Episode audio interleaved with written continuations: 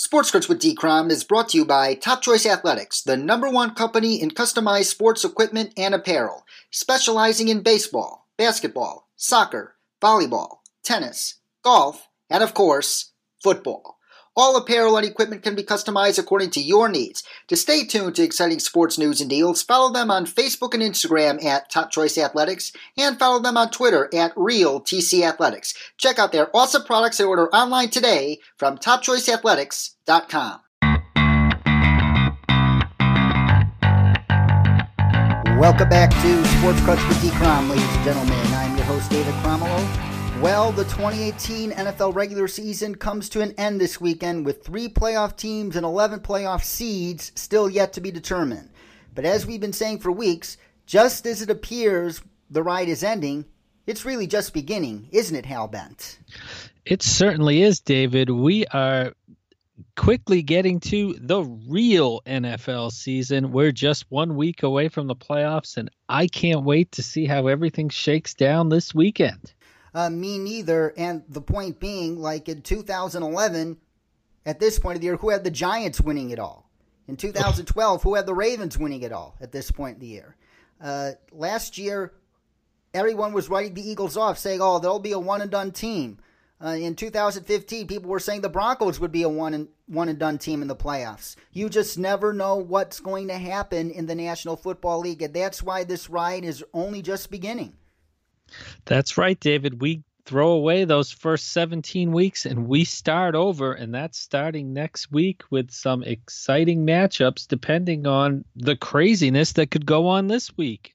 Indeed, and we will preview some of the crucial games for this week in just a minute. But before we do that, let's talk about some of the takeaways we got from week 16. And why don't you go first? What was your big takeaway from week 16?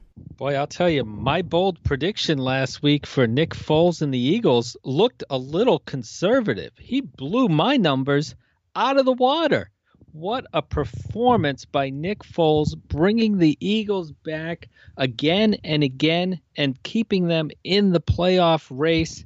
Uh, just an amazing performance. And again that price tag i can't imagine philadelphia picking him up for 20 million but somebody's going to pay him. And uh, nick foles cashing in this week. Um, we'll see if he can get them to the playoffs. And my second takeaway is you know our our challenge flag last week, we were perfectly simpatico. We were talking to those uh, Los Angeles Chargers, and boy, did they lay an egg. I did not expect that out of the Chargers. So let's see if they can get themselves straightened back out and go back to being that most dangerous team that no one wants to play in the AFC. They might have to do it all on the road, but if there's a silver line to all this, the Chargers were I think uh, I think they're like seven and zero oh on the road and f- five and four at home. Yeah, they have the worst home field advantage of anybody playing in that tiny soccer stadium, which is half full with uh, the opponent's fans. Anyways, they're probably more comfortable on the road. Yes, so there is a silver lining for the Chargers, especially if they could close the regular season out strong in Denver uh, this Sunday. And here is my big takeaway even though they lost to the Packers last Sunday, it is clear that the Jets have opened a golden window of opportunity with Sam Darnold. Sam Darnold had the best game of his young NFL career last week, and he had an excellent game the week before, all playing with subpar weapons. He's playing like a quarterback that in the future is going to um, be that rising tide that lifts all boats kind of player and leader. The Jets, you have your centerpiece of the future on a cheap contract for at least four more years, and you cannot squander this opportunity. And given the record of general manager Mike Maccagnan in the draft, don't let him uh, trading up for Darnold and, and outflanking uh, Buffalo and the Denver Broncos to get him. Uh, obscure his atrocious draft record. Aside from Jamal Adams and Darnold and Leonard Williams, and maybe Marcus Maye, his drafting has been terrible. You and his free agent signings have been questionable too. Uh, Avery Williamson has turned out to be good, but giving Trumaine Johnson all that money and he mm. is always hurt and blows all those coverages. Mike Maccagnan, I don't think he's earned an extension, and firing Mike Maccagnan has to be squarely on the table for the Jets to consider because they have to get the most out of this window with Sam Darnold, and I still have my doubts that Mike Maccagnan's the guy to capitalize on it. I think that's a great point, David, and I couldn't agree with you any more on that. The Jets I mean, it's amazing what he's doing with the offense around him since he's uh, taken back that starting role. You know, the the injury, being able to sit and watch and absorb, I think did wonders for Sam Darnold, and we're seeing that paying off down the stretch here. And really, you know, you've got to look at like you said, not just clearing out head coach Todd Bowles, but making sure there's a general manager that can stock this team with talent because they lack skill position players on offense and impact players on defense. And let's get an offensive coordinator for Sam Darnold that can maximize his talent and not a ho hum offensive coordinator like Jeremy Bates, who looked like someone who was a away from the game wasn't ready to take advantage of that great opportunity of working with a young quarterback. I agree. So, do you think Maccagnan should be fired at the end of the day? Oh, definitely. I, I don't think he's done enough to to keep this position with the Jets. It's been, you know, four years, and you know, if you're looking at Todd Bowles as an automatic exit, well, why would you give the keys to Maccagnan to pick another guy when his first guy didn't work out? And as you mentioned, his spotty record with free agents and, you know, in the draft as well. He has not earned the right to come back next year and build this team around Sam Darnold.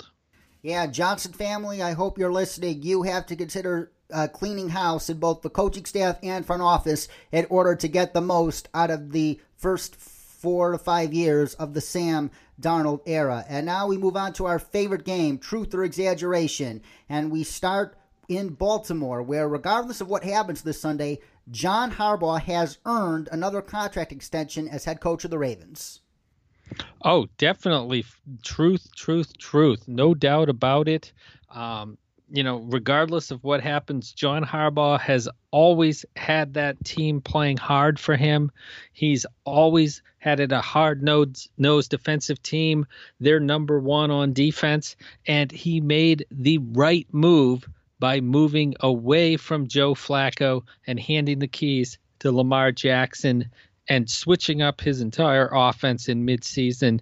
He has earned the right to come back uh, for the Ravens this year. No doubt about it. Truth, truth, truth. Plus, uh, say worst case scenario is they lose at Pittsburgh wins and Baltimore is once again on the outside looking into the playoffs. Who are you going to replace John Harbaugh with? Out of these prospective coaching candidates, I don't see anybody you can replace him with. No, really, th- there's not a better option. I mean, you know, he's he's built that team. He's been there long enough. He's got the system running. And, you know, without Ozzie Newsome there anymore, you need that continuity.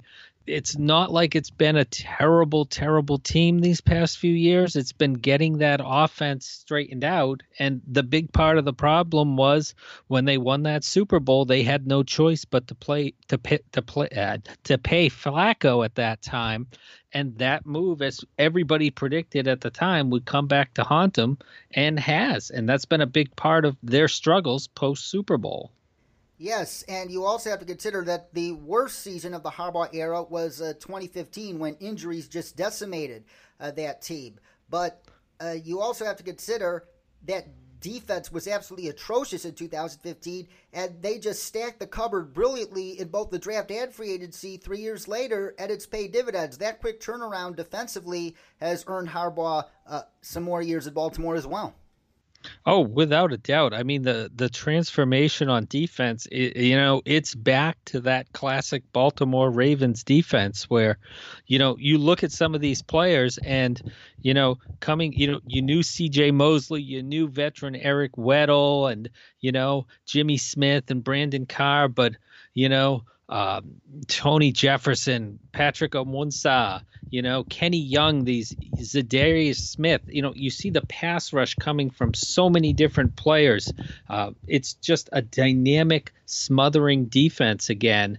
And to see that turnaround in just a few years, what a, you know, huge, huge, huge uh, turnaround and great job by the front office and John Harbaugh. You said it, my friend. And moving on to two other AFC teams. injuries and or lack of depth in the defensive back seven will lead to one and done playoff performances for the Chiefs and Texans. Ooh, mm, that's a half truth and half exaggeration on that one. I'm going to say one of those two teams, yes, that's going to contribute to that. I think Houston's got enough to get out of the the first round of the playoffs. I'm not so sure. Um, about the Chiefs, though. That secondary just has not improved. Even with the return of Eric Berry, you can't expect somebody to miss almost two complete seasons and come in and be an impact player. It's just impossible in this day and age. That's just asking too much of him. And that that Chiefs defense just has not improved throughout this season. And you might even say it's been getting worse as the season goes on. Yes, and that uh, third and 16 conversion they gave up to oh. Ed Dickson last week was a case in point. Oh, great example. You know, Ed Dickson isn't exactly the most dynamic tight end in the NFL either. Uh, you know, uh, you just see it's like week after week after week. Um, you know, they just can't seem to to turn it around. And where they looked so unbeatable early in the season, uh, we're holding opponents under 25 points. Uh, you know, th- those days seem like they're gone forever at this point. They most certainly do.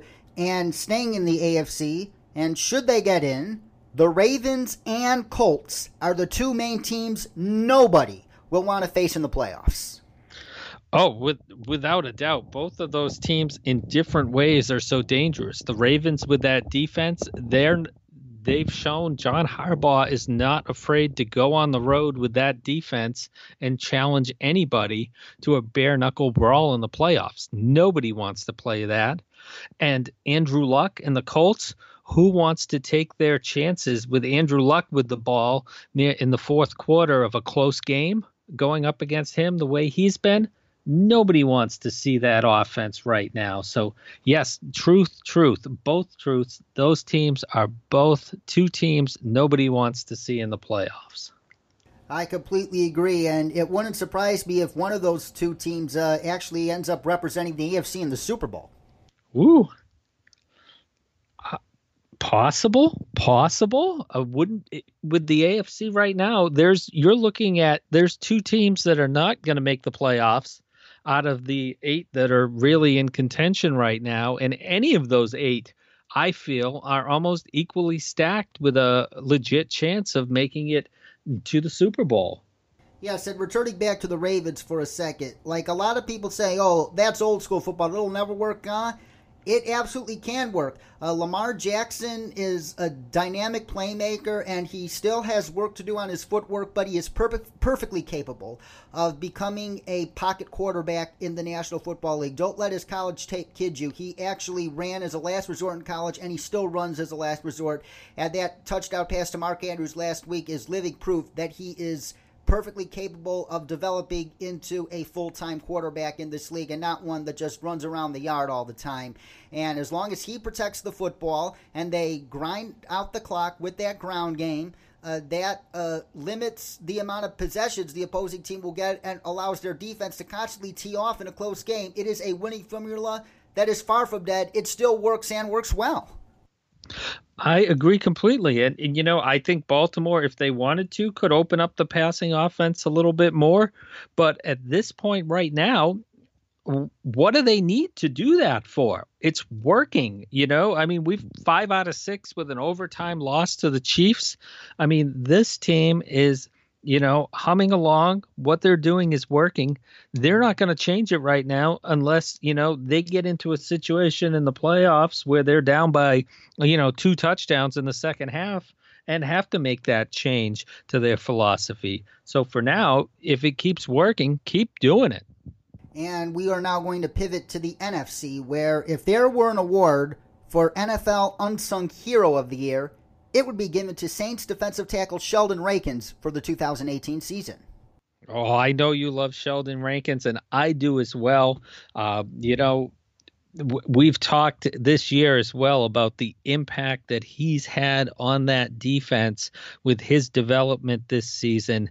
And, you know, again, you talk about players that, you know, aren't household names, but probably should be you know, a big postseason for Rankins, and the 24 year old's name could be on the tip of everyone's tongue with a couple of big performances here under the bright spotlight. So, definitely a truth that is one of the most underrated players with his ability to rush the quarterback and stuff the run and everybody was um, hanging Juju Smith Schuster out to dry after that fumble. They're not giving Sheldon Rankins credit, and that's criminal. He stripped the ball. And how many uh, big defensive tackles can uh, have that quickness to tackle a wide receiver in the final minutes and strip the ball? Not very many. Sheldon Rankins made the, that impact play that sealed uh, the number one overall seed in the NFC for the New Orleans Saints, and that explains everything.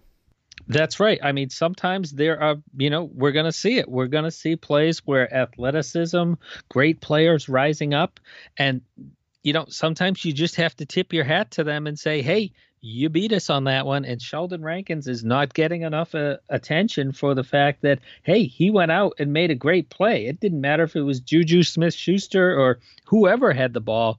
He was a man on a mission on that play and made a fantastic play there to save that game. And potentially seal the Saints' uh, trip to the Super Bowl because I personally don't see any of these NFC teams winning in New Orleans. I'm not saying it's a guarantee, but if the Saints do make the Super Bowl as expected, that play is going to be looked at as the reason why. Yeah, I mean, it is hard to win in New Orleans. Uh, forget about it. During the regular season it's difficult to win there. Um, with this team with the defense peaking the way it is now the way they've been playing in the second half of the season um, you know they're just they're just scary at this point and i don't see it. I mean you doesn't matter who you match up with they can pretty much match up with anyone in new orleans especially at home when you start getting the superdome rocking as well they're just going to be near impossible to beat. And with home field locked up, it's not looking like it's going to be anything easy for anybody in the NFC.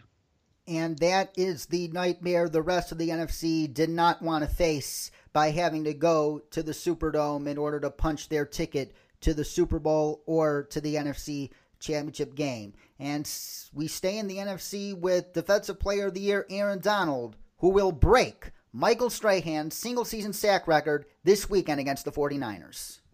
Oh, truth. He's going to be like shot out of a cannon this week. I mean, th- that's the motivation. The Rams are going to want to win the game to hold on to that number two seed, but they're going to, everybody on that defense is going to be pulling to get Donald in position to get those three sacks and to get his name in the record book as number one, as he well deserves with the season he's been having. Yes, especially as I've stressed time and time again, uh, I would say at least half his sacks have come when he's double teamed. Yeah, double or triple team. You're starting to see the teams with three blockers there. You know, you got two linemen and a running back or tight end coming over and trying to chip him. It's insane that he still continues to have all that production. You know, the sacks, the tackles for a loss. It's just otherworldly at this point. Otherworldly it is. And last but not least, we move to the Chicago Bears. And even though they ended up winning in San Francisco last week, the tape their defense put up against the 49ers proves exactly why Eddie Jackson is arguably the third most important person on their defense behind only Khalil Mack and Akiem Hicks. Yeah, I I I I think it's safe to say that as a truth. Um, you know, we talk about these underrated players um, in the, and we've got to put him right up there with him. And I'm sure they're going to give him the week off this week um, to get him ready to play next week. But he is just an impact player, Eddie Jackson, in the passing game, in the running game. It, you know, whatever you ask him to do, he's done it and he's done it well. Yeah, and he has grown into arguably a top five safety in this National Football League. I, I would have trouble finding more than four safeties to put above him. Uh, I might even say Eddie Jackson maybe a top three based on his production this season. Yes, and uh, and he's just getting started, which is the very scary part. He can only improve. And now we take a look at the game with the biggest amount of playoff implications this weekend, and it's on NBC Sunday Night Football for a reason. We're talking about the Colts traveling to Music City to face the Titans in a winner advances to the playoffs, loser goes home ordeal. And both of these teams are going to be missing a key player in this game in the trenches. The Colts will be without um, Ryan Kelly, who has been equally as instrumental to the transformation of their offensive line as Quenton Nelson has. And the Titans are going to be missing arguably the heart and soul of their defense with Jurrell Casey now on injured reserve with that MCL injury. And whose absence do you think will hurt their team more, Ryan Kelly or Jurrell Casey? Ooh, that's a tough one because you know they're both very, very important, and you know Kelly has done is not is the leader of that offensive line as well. You know, whether he's making the calls, setting the protection, he's so vital to that Colts offensive line. Uh, Casey as well, he is the interior pass rush of the Titans there. Um, I'm going to lean towards Kelly being the bigger loss. I think there's, you know, enough talent on the Titans squad that they can make up for the loss of Casey more so than the Colts trying to make up for the loss of one of their leaders on their offensive line in Ryan Kelly. Ooh, very, very interesting take and some good points indeed. But uh, who are some of those bodies on the Titans defensive line that are capable of picking up the slack without Jurrell Casey? Well, I mean, one, you're going to put more pressure without Casey onto that secondary. And the secondary has been greatly improved in this last quarter of the season, um, just as the Titans have gone on their winning streak uh, after getting blown out by Houston and Indianapolis, you've seen that secondary improve. So that's one area there as well. But looking, you know, beyond Casey, you're looking at, you know, some of those linebackers are going to be picking up some of the slack in the pass rush. We we've seen what Harold Landry can do.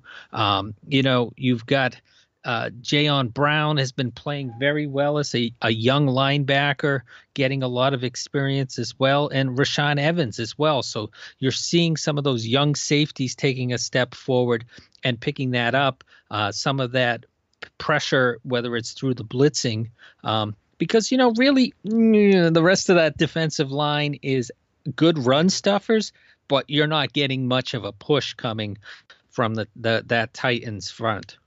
Yes, and where Jurrell Casey, I think, will be missed most on Sunday night, as far as the Titans are concerned, will be that interior pass rush, which is a must going against Andrew Luck.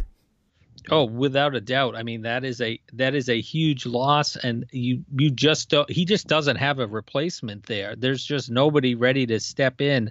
I mean, I like Austin Johnson as a young player, but he is not a pass rusher. He is a run stuffer in the middle there for Tennessee.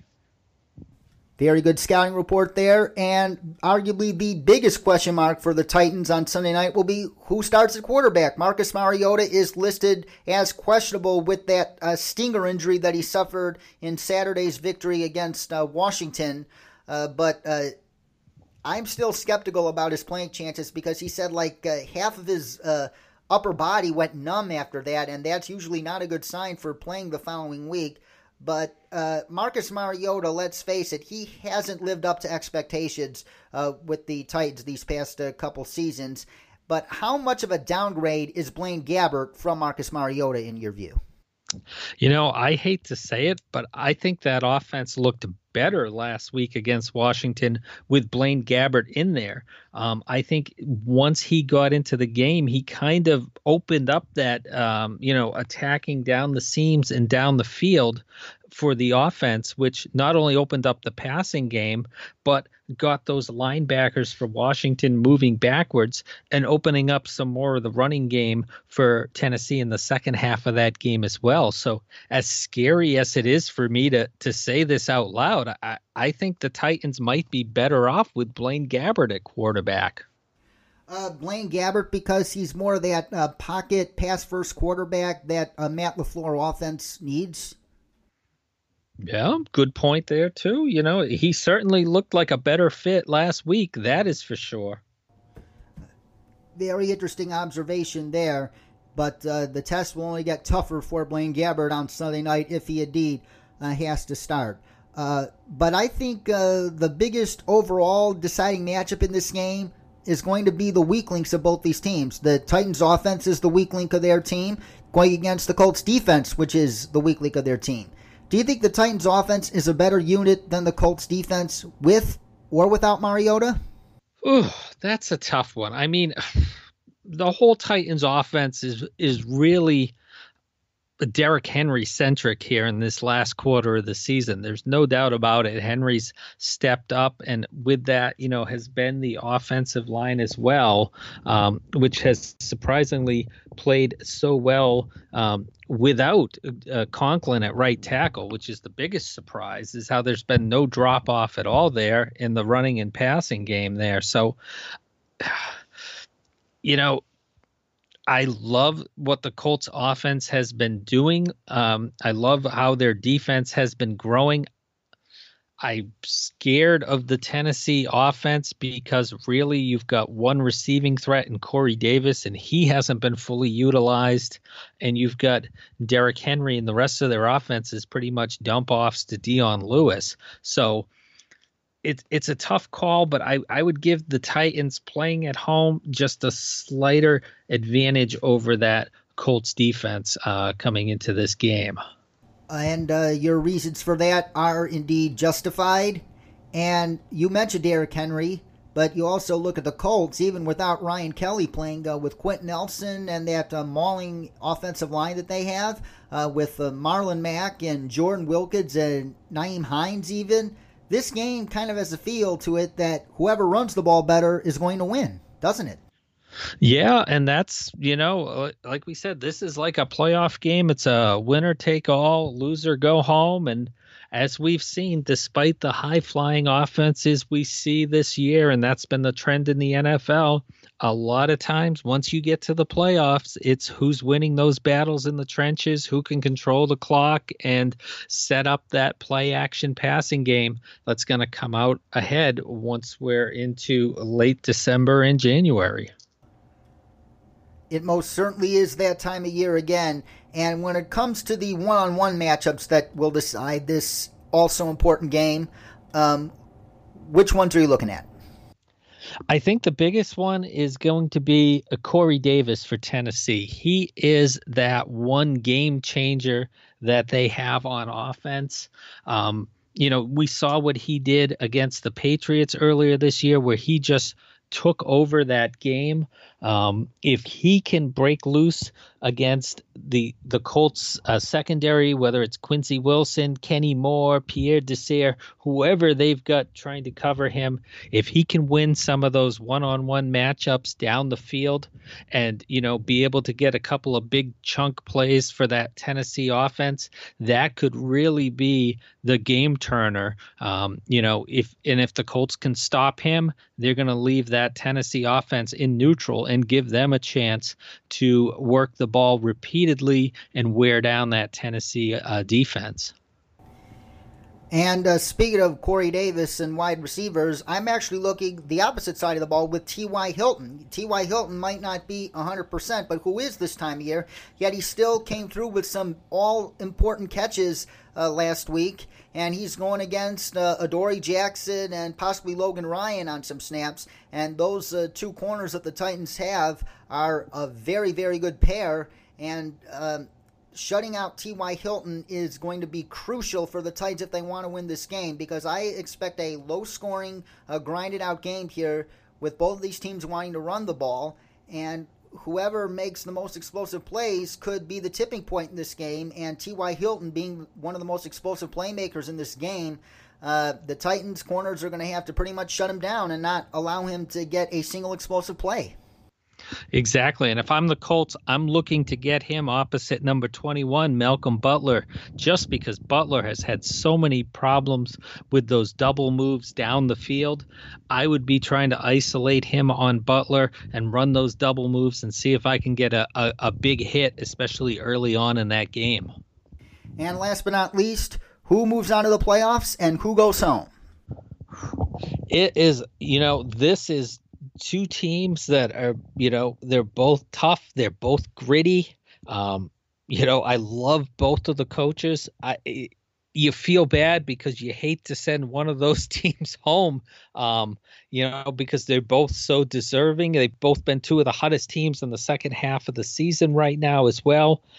I just, you know, I, I just have a feeling that somehow Tennessee is going to get Corey Davis involved in that offense and score just enough points to edge out Indianapolis in a close one. Um, I'm predicting it Tennessee 21, Indy 20. I agree this game is going to be very, very close, and it will be neck and neck until the final whistle. Both these teams, as you said, are very gritty and hard nosed. They play full 60 minute games. Both head coaches have done a brilliant job in their first year uh, with each team, Mike Vrabel and Frank Reich, respectively. But I just cannot bet against the Indianapolis Colts with the kind of season they had. Talk about starting out one and five and then being in pole position to land the AFC's final playoff spot this year. Andrew Luck having a comeback player of the year performance for the ages. And you also have Darius Leonard, arguably the defensive rookie of the year. I just can't bet against the Colts. Uh, the Titans have had a good season, but the Colts season just feels more special. And I just trust Andrew Luck to make more key plays than whoever the Titans uh, trot out at quarterback. It's going to be close, but I just can't bet against Andrew Luck in a situation like this. Colts 23, Titans 20. Ooh, I you know it's going to be close either way. I think so. Uh, you could be right, David. Yep, we are partially simpatico that this is going to be a 60 minute dogfight between both of these teams for the final playoff spot in the AFC. And now let's predict the rest of these Week 17 games with our rapid fire predictions. Starting with the uh, games that only have meaning if you care about NFL draft slots. Starting with the Dolphins traveling to Buffalo to take on the Bills. I just uh, think the Bills have uh, had a very successful season given uh, the roster overhaul they're undergoing and the uh, lack of talent on both sides of the ball. Uh, Sean McDermott uh, shows you why he could coach uh, very well. The this Bills team has uh, actually I expected the Bills to be five and eleven, and I think they win their sixth game of the year with another good rushing performance from Josh Allen. Bills 23, Dolphins 10, and the Ryan Tannehill era comes to an end. Yes, the Ryan Tannehill era mercifully comes to an end. This Miami team mailed it in two weeks ago. I've got Buffalo winning it 24 to 10 over the Dolphins.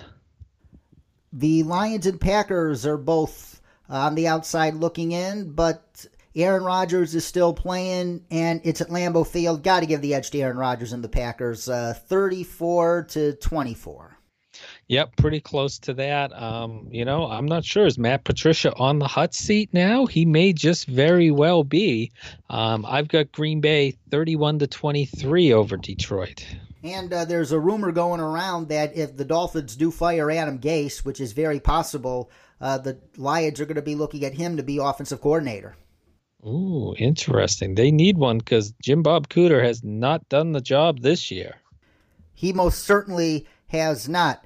And the Houston Texans, even though they've clinched a playoff berth, they're still yet to clinch the AFC South, and they host the Jacksonville Jaguars at NRG Stadium this Sunday afternoon. I think the Texans uh, win another division crown by beating the Jaguars by a 24 to 7 score. Ooh, I've got this as an upset special. Jacksonville, Jacksonville can get up and play with anybody when they want to, and I think they're gonna want to this week. They want to go into Houston. They want to punch them in the face. They've got a bad matchup for that Houston offensive line. Um, you know, Demaryius Thomas, Houston's lost him. That's one playmaker on offense. They're short. And I can see Jacksonville getting some pressure and pulling this one out in an ugly 18 to 17 win and sending Houston on the road in the first round of the playoffs. Yes, and if you turn out to be right about the Colts and Titans winner, they're going to be traveling to Tennessee. And if I'm right, and if you're correct about uh, the Jaguars upsetting them, the Texans will have to travel to Indy to face the Colts in Ooh. that scenario. The New England Patriots thanks to the Philadelphia Eagles, and that they showed their gratitude on Twitter last week, and rightfully so, are just one win away from uh, clinching another first round bye and a much needed first round bye. And even though I think they'll do it, with Sam Darnold and the Jets come to town the way Sam Darnold is playing, I think Sam Darnold keeps it close in his first ever matchup against Tom Brady, but the Patriots eke out a 27 20 win. Yeah, I mean the Jets are a little beat up. They're going to be without Quincy Enunwa and Jermaine Kearse at wide receiver this week. That kind of that pretty much leaves them Robbie Anderson and Andre Roberts. That's not the strategy to uh, pull off an upset there in New England in a game the Patriots desperately need to get that bye. So I have New England pulling it off 24 to 12 over the Jets. Oh, very good point there about those Jets injuries. And the Carolina Panthers starting undrafted free agent Kyle Allen at quarterback. Travel to New Orleans will be starting Teddy Bridgewater at quarterback. And even though the Saints will be resting a lot of starters, the Panthers are just going to be playing for pride. But I see the Saints winning this game 24 to 17. And how do they win? Stay tuned for my bowl prediction. Ooh, interesting. Yeah, I've got the Saints. It'll probably be close, uh, twenty to sixteen, with the Saints with the win over Carolina. Um, you know, Carolina playing for pride. You've been playing playing for pride the whole second half, and you still haven't won a game. I, am giving it to the Saints. Well, that's probably because uh, Cam Newton uh, was a one-arm quarterback, and and and now they're starting an undrafted free agent who's even worse than Taylor Heinicke is for crying out loud. So Sage should still win this game, even though Drew Brees and their most important players will be resting.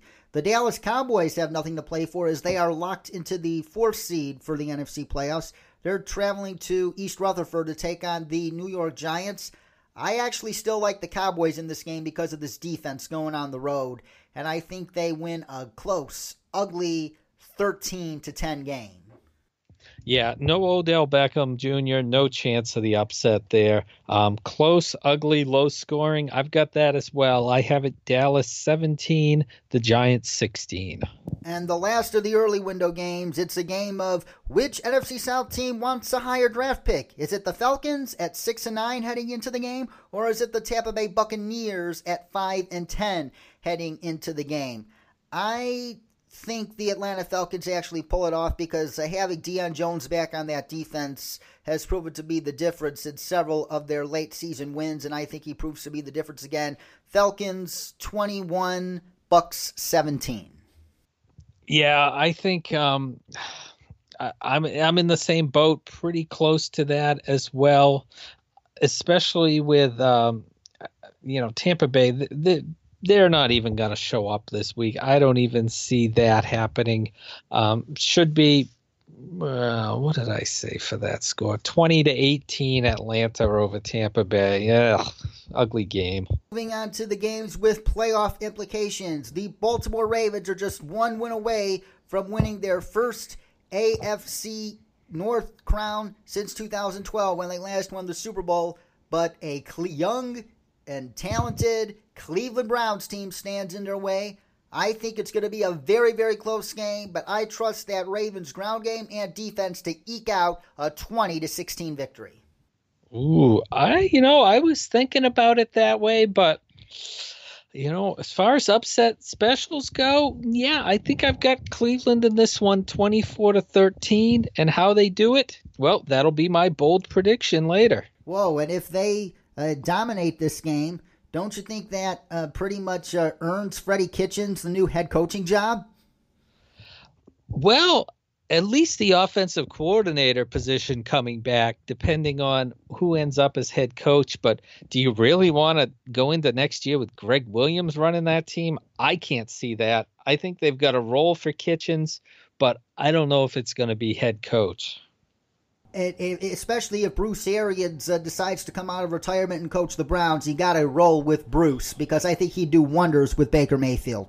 Oh my God, I'm just salivating at the thought of Bruce Arians working with Baker Mayfield. Oh, that sounds wonderful. Yes, and just think how much better Baker's going to be in that offense will be next year when they get him some more bona fide weapons. Exactly. You know, they should be. Uh, they still got plenty of draft picks here, plenty of capital to add that way, and space under the salary cap to add players in free agency. They're in a great position to to move up. Future is looking bright in Cleveland, and the Kansas City Chiefs, despite their alarming performances these past two weeks on defense, they still have a chance to clinch the AFC's number one overall playoff spot, thus home field advantage throughout the playoffs. And they have the Raiders coming in, and although I think the Raiders are going to keep it close for a little bit, I think Patrick Mahomes uh, pulls away at the end, 35 to 21. Yeah, pretty close there. I I think um, you know you'll see in the first half Oakland they're playing they're playing much better here down the stretch um, but not well enough to go into Arrowhead and, and win a game that you know Kansas City wants. I'll see uh, the Chiefs 31 to 19 over the Raiders. The Minnesota Vikings, it's simple. A win and they're in, and they face the Chicago Bears, a team that they will probably face if they beat the Bears uh, this Sunday, the following weekend in Wildcard Weekend. And I actually think the Vikings do come away with the win here because the Bears, as the intel coming out of Halas suggested this week, they're going to be watching the scoreboard between the Rams and 49ers. And I don't see the 49ers keeping that game close. And especially since you don't want any more of your players uh, getting key injuries in the second half, the Bears might play play for it all for a quarter or a half, but at halftime they'll see, oh, uh, the Rams are winning big. We don't have a chance to get that bye. We'll just uh, we'll just um, mail it in this week and see the Vikings again in our home field next week. Vikings 24, Bears 10.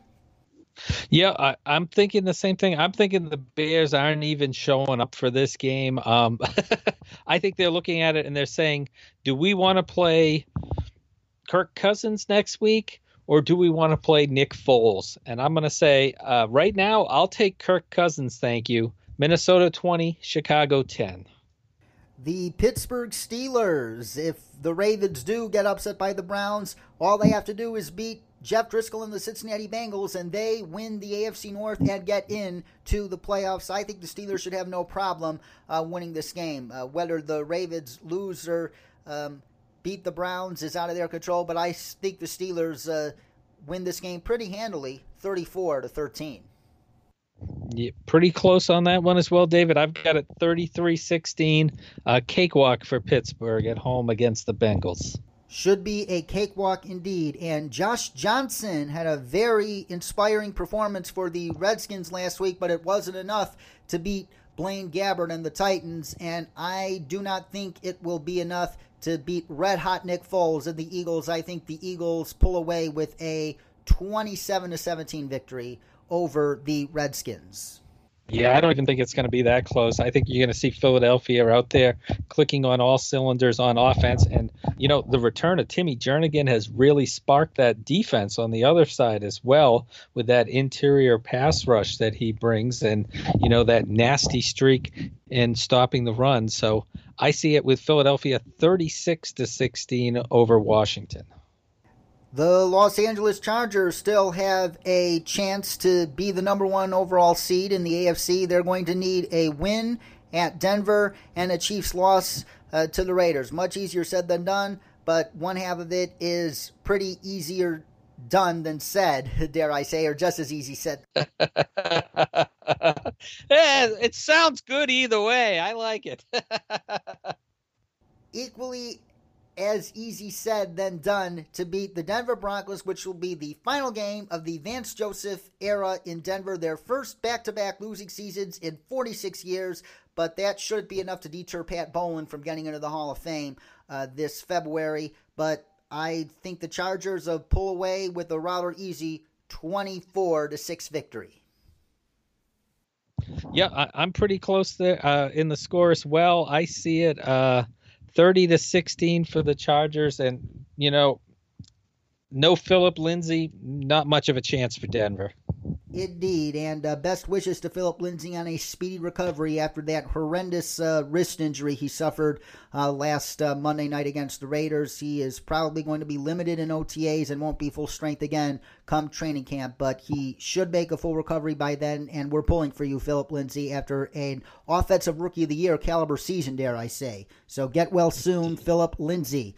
The Los Angeles Rams hope to clinch a much needed first round bye going against the 49ers. And the devaluation of the running back position, it still looks real because look what look at what CJ Anderson did without Todd Gurley last week. I think CJ Anderson uh, carries the load again this week to a similar performance. Jared Goff throws some touchdowns as well, and Aaron Donald breaks Michael Strahan's all-time sack record as the Rams dominate 35 to 14. Yep, I've, I've got the Rams in a blowout as well, and and that just speaks, you know, having a C.J. Anderson step in just speaks to how good that offensive line is in front of him for the Rams. Uh, easy win, forty-two to seventeen over San Francisco. The Seahawks are already in after that impressive victory over the Chiefs last Sunday night, but they're still going to play for something as they host the Arizona Cardinals, who are looking to put the seal on the first overall pick in this uh, 2019 NFL draft. I think the Cardinals uh, play uh, to lose this game, and I think they do lose by a final score of 24 to 3. Yeah, ugly, ugly game coming from Arizona, no doubt about it. I have it 27 to 11 for Seattle, and uh, they gear up to go uh, head in and take on Dallas in that first round, which should be a great game.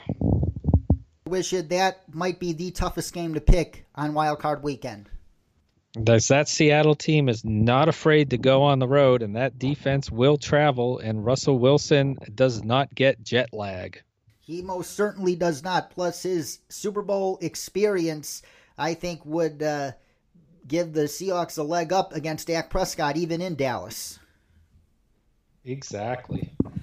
And now let's move on to looking into the distant future, the not so distant future, but still the distant future. We are still um, four weeks away, if not four or five weeks away from Super Bowl 53, and a week is an eternity when you're talking about the NFL. But if you had to predict today who would face off in Super Bowl 53, who would the teams be and who would win?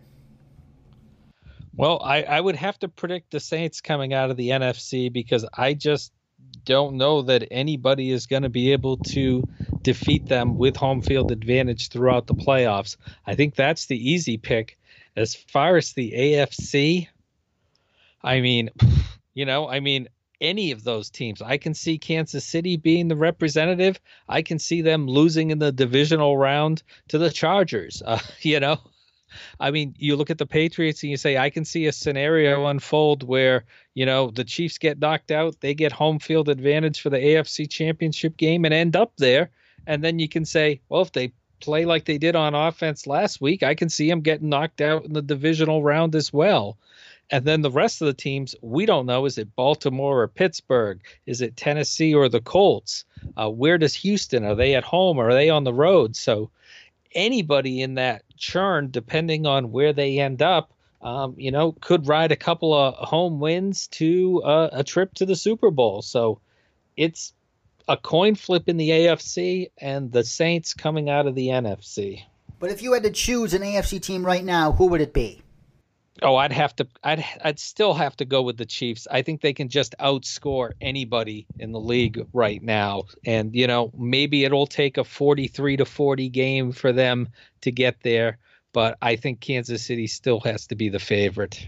And who would win a Super Bowl match between the Saints and Chiefs?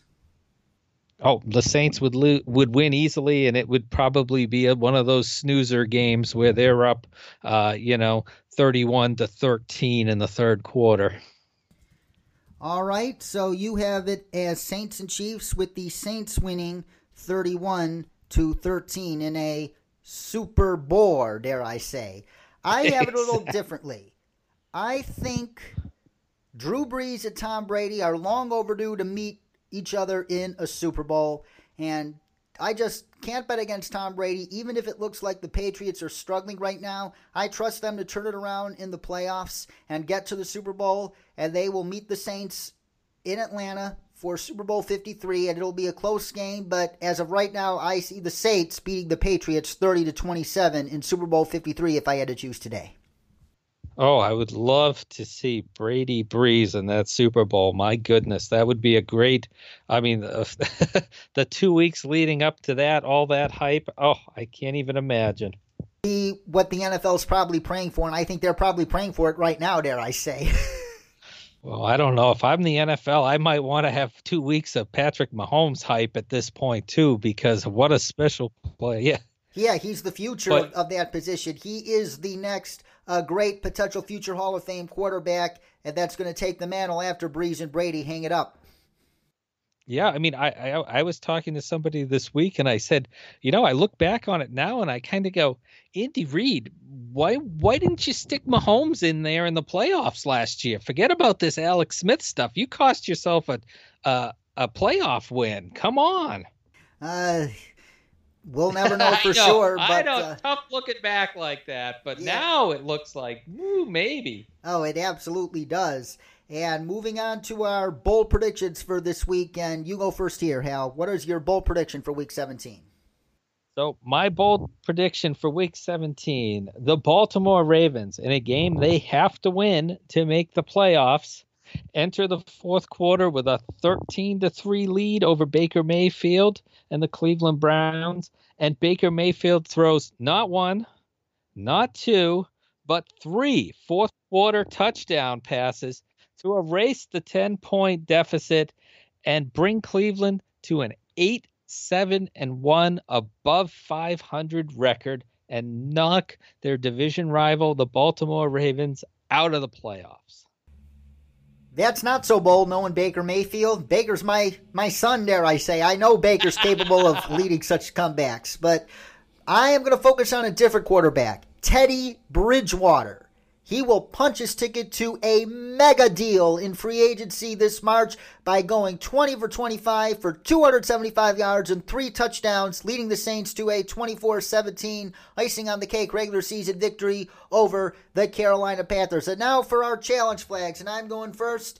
I'm going to give a shout out to my man Kirk Cousins in Minnesota. Kirk, I've always said that I believed that you would prove to be worth the $84 million the Vikings fully guaranteed you and getting rid of John Filippo and installing Kevin Stefanski, you guys are finding your rhythm on offense at exactly the right time. And this is your biggest chance to change the narrative on your career that, oh, he's never going to live up to those $84 million guaranteed. He can never win a key game. He can never beat a winning team.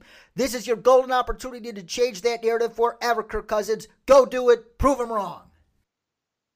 I like it, David. Excellent. Uh, for my challenge flag, this is going out to multiple NFL teams. Folks, it's time to pull the plug. Cincinnati Bengals, New York Jets, Miami Dolphins, Denver Broncos, Tampa Bay Buccaneers.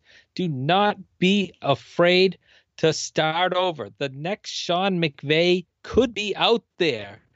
And if you just stick with the same guy that hasn't done anything for you. And I'm even looking at Arizona with Wilks, Detroit with Patricia, whatever. Pull the plug if it's not working, if it's not the right guy, admit you made a mistake, move on, find that next dynamic head coach because that's what's going to be required in the NFL. Don't be afraid to pull the plug and make the move, teams. He is Hal Bent, ladies and gentlemen, from FullPressCoverage.com. And if you're a Patriots fan, you can catch his Patriot centric work at MusketFire.com and BostonSportPage.com. And Hal, uh, who you could also follow on Twitter at HalBento1. Hope you had a Merry Christmas and a Happy New Year to you, too, my friend. Yes, have a very happy new year because I think we've got some great football lined up for us uh, in January and dare I say February of 2019, David. Uh, you know, happy holidays, happy new year, and let's have some great games to finish off this uh, 2018 season. Let's have those great games indeed, Hal Bent. And that's it for today here on Sports Crunch. But we'll be back next week to preview Wildcard Weekend and break down the looming NFL coaching carousel. So stay tuned. Meanwhile, be sure to check out the episode archive as well as my blog at sportscrunch.com. And remember, that is crunch with a K. And if you enjoy these podcast episodes, please consider leaving us an iTunes review and donating to our Patreon at patreon.com slash sportscrunch so we can improve our iTunes ranking and afford to produce even more shows with awesome guests like Hal. For Hal Bent, our producer Chris Broadhead, this is David Cromwell saying so long and see you next year. Happy New Year, everybody.